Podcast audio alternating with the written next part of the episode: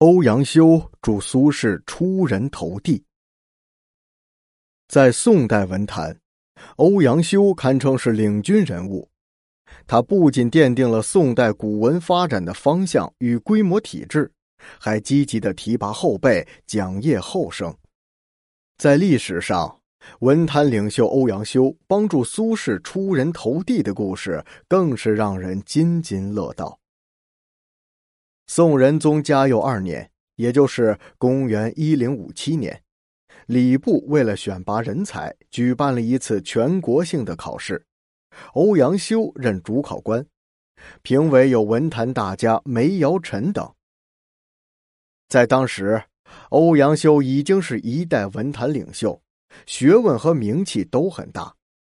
他曾经说过：“书有未曾经我读。”意思是天下的书我都已经读遍了，但欧阳修讲究学以致用，主张做学问要博学之、审问之、慎思之、明辨之、笃行之，而不是死读书。在这种动机的促使下，欧阳修为这次考试拟定了这样一个题目：根据《大禹谟》中“罪疑为轻”。公疑为重这两句话写一篇策论。这次考试影响很大，盛况空前。后来成为宋代文坛大家的苏轼、苏辙、曾巩、程颢等人，都是通过这次考试录取的。而二十岁出头的苏轼，更是以一篇行赏忠厚之治论，在这次考试中脱颖而出。话说梅尧臣阅卷时，发现了一篇佳作。当时这篇文章仅用了不足六百字，就清楚的论述了以人治国的思想。文章引古论今，思路清晰，说理透彻，颇有大家风范。梅尧臣欣喜不已，立马推荐给了欧阳修阅读。欧阳修读完之后，击节赞赏。原来。自五代以来，直到宋初，文坛盛行一种华而不实的浮靡之风，欧阳修很不赞同。而这篇文章有理有据，清新朴实，很符合欧阳修所提倡的文学观点。欧阳修本想将这篇文章定为第一名，但越读越觉得这篇文章好像是出自自己的得意门生曾巩。为了避嫌，欧阳修就把这篇文章录取为了第二名。当时有个传统，所有被录取的考生都要来拜见恩师。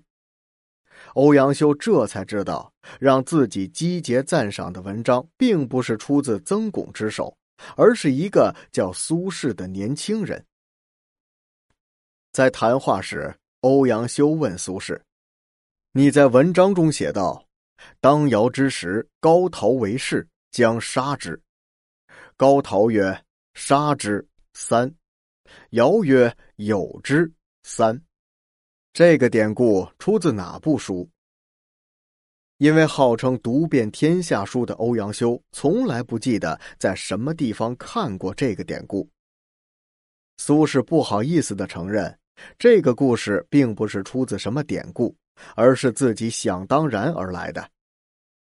欧阳修顿时眼前一亮，对苏轼的好感又增加了几分，觉得这个年轻人富有创新精神，将来前途一定不可限量。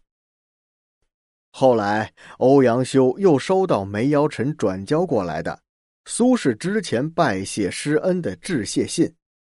欧阳修读罢此信，深深为苏轼的才气所倾倒，不由惊叹道：“读世书不觉汗出，快哉，快哉！老夫当毕露，放他出一头地也。”这就是成语“出人头地”的由来。自此以后，欧阳修多次举荐苏轼，对苏轼的评价甚高。据宋朝曲尾旧文记载，苏轼的每一篇诗文，欧阳修都要拜读。每次看完之后，他都很兴奋。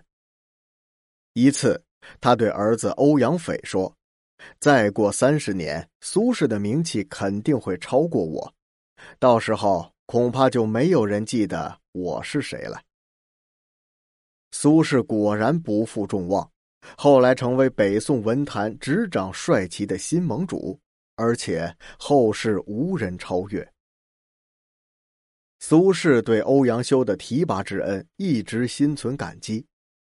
在欧阳修去世后，苏轼写下了很多首纪念恩师的诗文，例如在《江西月·平山堂》中，苏轼就这样写道：“三过平山堂下，半生弹指声中。十年不见老仙翁，壁上龙蛇飞动。欲调文章太少，仍歌杨柳春风。休言万事转头空。”未见头时皆是梦。这首诗寄托了自己的缅怀之情。苏轼更是这样高度评价欧阳修：论大道似韩愈，论事似陆机，记事似司马迁，诗赋似李白。